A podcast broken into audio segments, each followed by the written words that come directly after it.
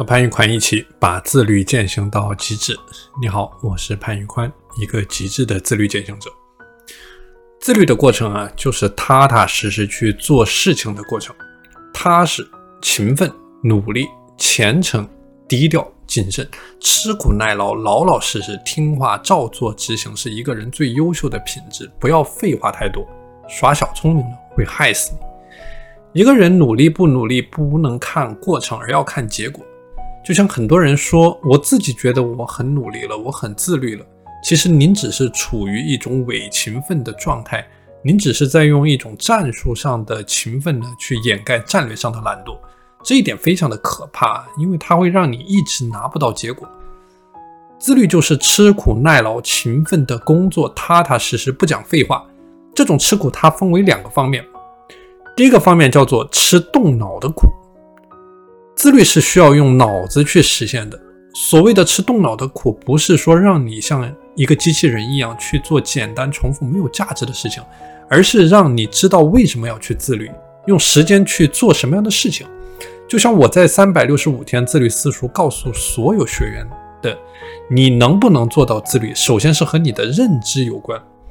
我的三百六十五天自律私塾就是帮助你去提升你的自律智慧。只有当你的认知上去了，你的行动才能跟上去。因为思想决定行动，行动决定结果。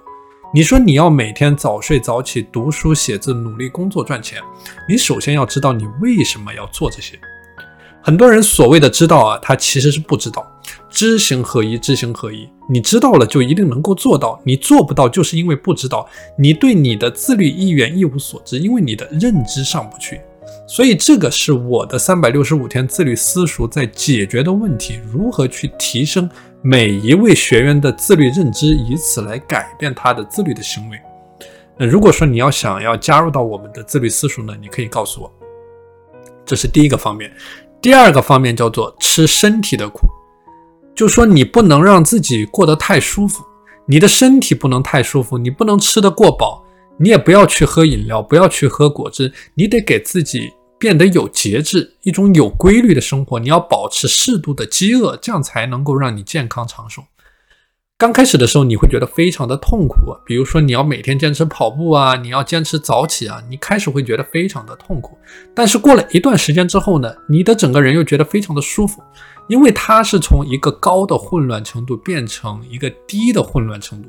这个就是像薛定谔所说的一个负伤的状态，你吃得了身体的自律的苦，你在刚开始你会觉得不适应，但是经过一段时间的调整，你会觉得身体非常的舒服。比如说我在刚开始做我的自律的饮食管控的时候呢，让我去放弃大油大腻的食品、可乐饮料，我刚开始也觉得不适应。在这个过程当中，我在系统的学习如何的去更好的进行我的自律的管控。那什么是地中海的饮食？包括为什么每天要摄取大量的新鲜的蔬菜水果？如何去保持饥饿感？等等等等。我在一开始做的时候呢，我也觉得有困难。但一旦你的认知的层面你取得了突破，经过反复的试错调整，你就会来到一种个人的最佳的自律的状态。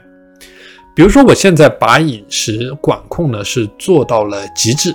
就不再是单纯的挨饿，而是吃的非常的健康，而且种类也非常的丰盛。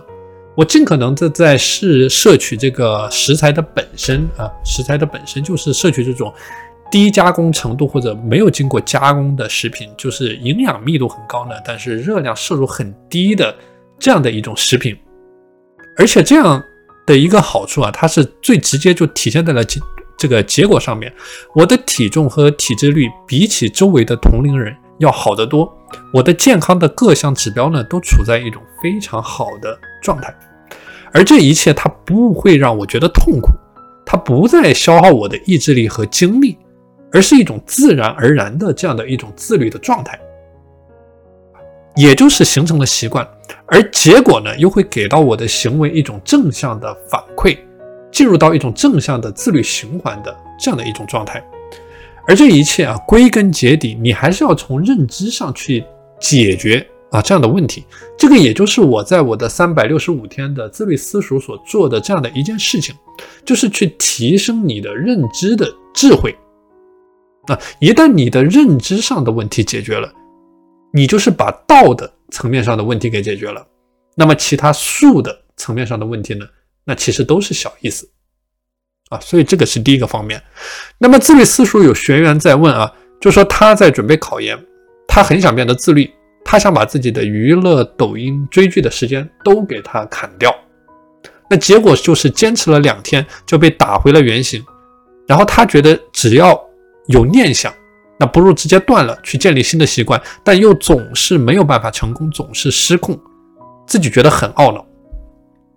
那针对这个问题呢，我们今天就要谈到一个时间黑洞的概念。所谓的时间黑洞啊，就是说能够在你每天无意识的状况下吃掉你宝贵的时间和精力的这样的一种黑洞。那我们就叫这样的一种黑洞呢，叫做时间的黑洞。时间的黑洞，它是非常聪明的，因为它的存在机理是顺应你的人性的。你的大脑喜欢处理简单的、机械的、不需要思考或者说思考程度非常低的啊这样的一种任务。那很多学员在加入到自律私塾之前呢，他其实都是深受时间黑洞的困扰的啊。那比如说有的学员啊，我举个例子，比如说有的学员。他在上网查资料的时候，就会被各种各样的负面的八卦新闻、娱乐所吸引。那么查资料呢？我们知道是需要消耗你的意志力，需要消耗脑力去这样这样进行思考的事情，而娱乐八卦不需要。所以你的大脑它会遵循一个能量最低的原则，它会遵循一个阻力最低的原则，然后它把注意力、时间、精力都转移到了娱乐八卦上面去。那么你便深陷其中，于是一个时间的黑洞就产生了。而当你要从这个娱乐八卦当中抽身，回到查资料这件事情，你是需要克服很大的阻力的。那比如说这位准备考研的学员啊，他想要把自己娱乐短视频追剧的时间全部砍掉，结果坚持不了两天就被打回了原形，掉进了时间黑洞当中。所以这里我给你分享伟大的物理学家薛定谔所说过的一句话：人活着就是为了对抗熵熵增定律，生命以负熵为生，地球、太阳、银河系、宇宙都受到熵增定律的一个支配。你的自律过程呢，其实就是在和熵增进行对抗。懒惰、拖延、不自律，时间的黑洞都是熵增的过程。那么时间黑洞就会拖着你啊，朝着熵增的方向去堕落，沉迷即时享乐给你带来的满足，那你整个人就变得越来越混乱，最后达到了一个熵的最大值，也就是我们说到的一个最大的混乱的程度。那到了最后就是一事无成，一无是处，无言以对。而自律的过程，它就是在对抗熵增的过程。我们说，生命本身就是一个高度有序的负熵。所以你所需要做的呢，就是通过自律不断的去降低熵值，以负熵为生，那你的整个生命将变得越来越有序，更加的有序。所有自律和奋斗的本质，也就是生命的意义，因为生命它是以负熵为生的。这里我总结了我的三百六十五天自律私塾当中，我众多学员在日常生活当中所出现的五个时间的黑时间漏洞。那第一个时间漏洞叫做拖延症。就很多人他在五分钟可以完成的事情，他拖拖拉拉半个小时也做不完，搞不定。有的人说啊，是开工之前先刷五分钟的短视频，结果五分钟变成了十分钟，变成了半个小时。最夸张的一位，每天平均会耗费五个小时在某款 APP 上面不停的去刷新闻，不停的去刷文章。第二个方面叫做执行力很差，就光想不做，每天睡前立了很多的 flag，明天要做这个，后天要干那个，然后第二天想得多做的少。啊，想得多，做得少。第三个方面叫做不聚焦，就无论是他的工作也好，生活也好，都没有办法进入到专注的心流状态。就工作三分钟，刷两分钟的手机，好不容易建立起来的专注的这个状态呢，就瞬间的土崩瓦解掉。那第四个方面叫做追求完美。我们说啊，本来追求完美它不是一件坏事儿，但如果说你的工作量太大，你时间又有限的情况下，如果你对其中的一个单项的工作过度的追求完美，那这样导致的结果就是你整体的工作完成质量下降，影响到了整体的效果。那第五个方面呢，就是无法去辨别事情的重要紧急程度，每件事情的收益的高低以及价值的大小，就你识别不到你的核心点，你把有限的时间精力都浪费在了投资回报率小的事情上面，这个就变相的造成了你的时间的浪费。比如说，我有的一位学员啊，为了买一副眼镜，他在各大网购平台上面反复的询价比对。表面上呢，他买这个眼镜他是省下了几百块钱，但为此他付出了大量的时间的代价，得不偿失。这个就是典型的效能管理出现了问题。在我践行极致自律的这十四年，我也受到过这几个问题的困扰。那比如说我在我的工作的时候呢，我也会去追求完美主义，那我也会花费大量的时间在刚开始我去想啊，去构思我的整个工作，那导致我的实际的执行会被拖延。那为了解决这些问题啊，在我的反复试错和践行自律的过程当中，我准备了一套完整的解决方案。这里和你分享其中的三条内容。第一条内容叫做高效利用碎片化时间段。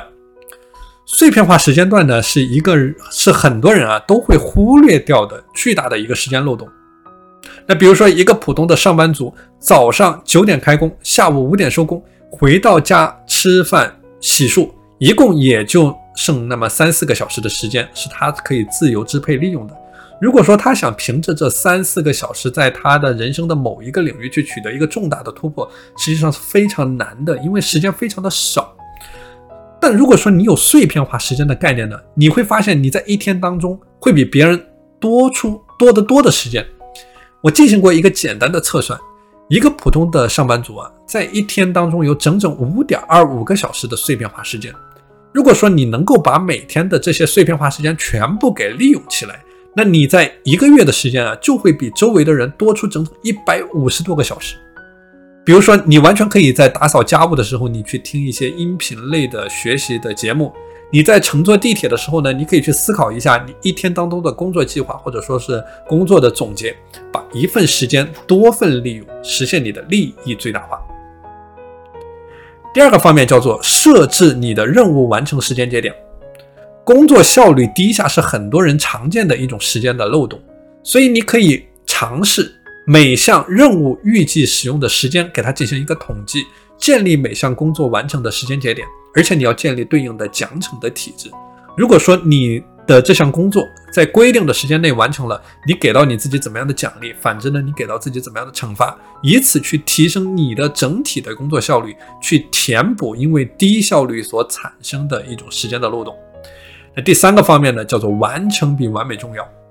Facebook 老板扎克伯格有一句名言，叫做“完成比完美重要”。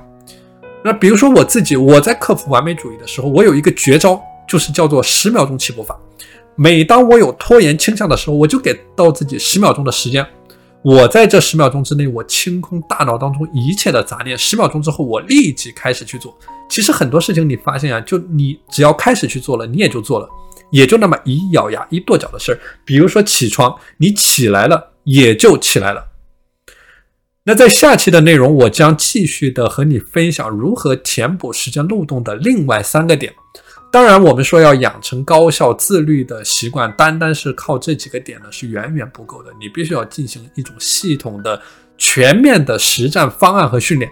在我的三百六十五天自律私塾，我会提供全方位的自律方案搭建，为每一位学员的每一个具体问题提供定制化的解决方案。然后用三百六十五天的时间去系统的解决你的拖延、懒惰和不自律的问题。那如果你想要加入到我的自律私塾，赶快告诉我。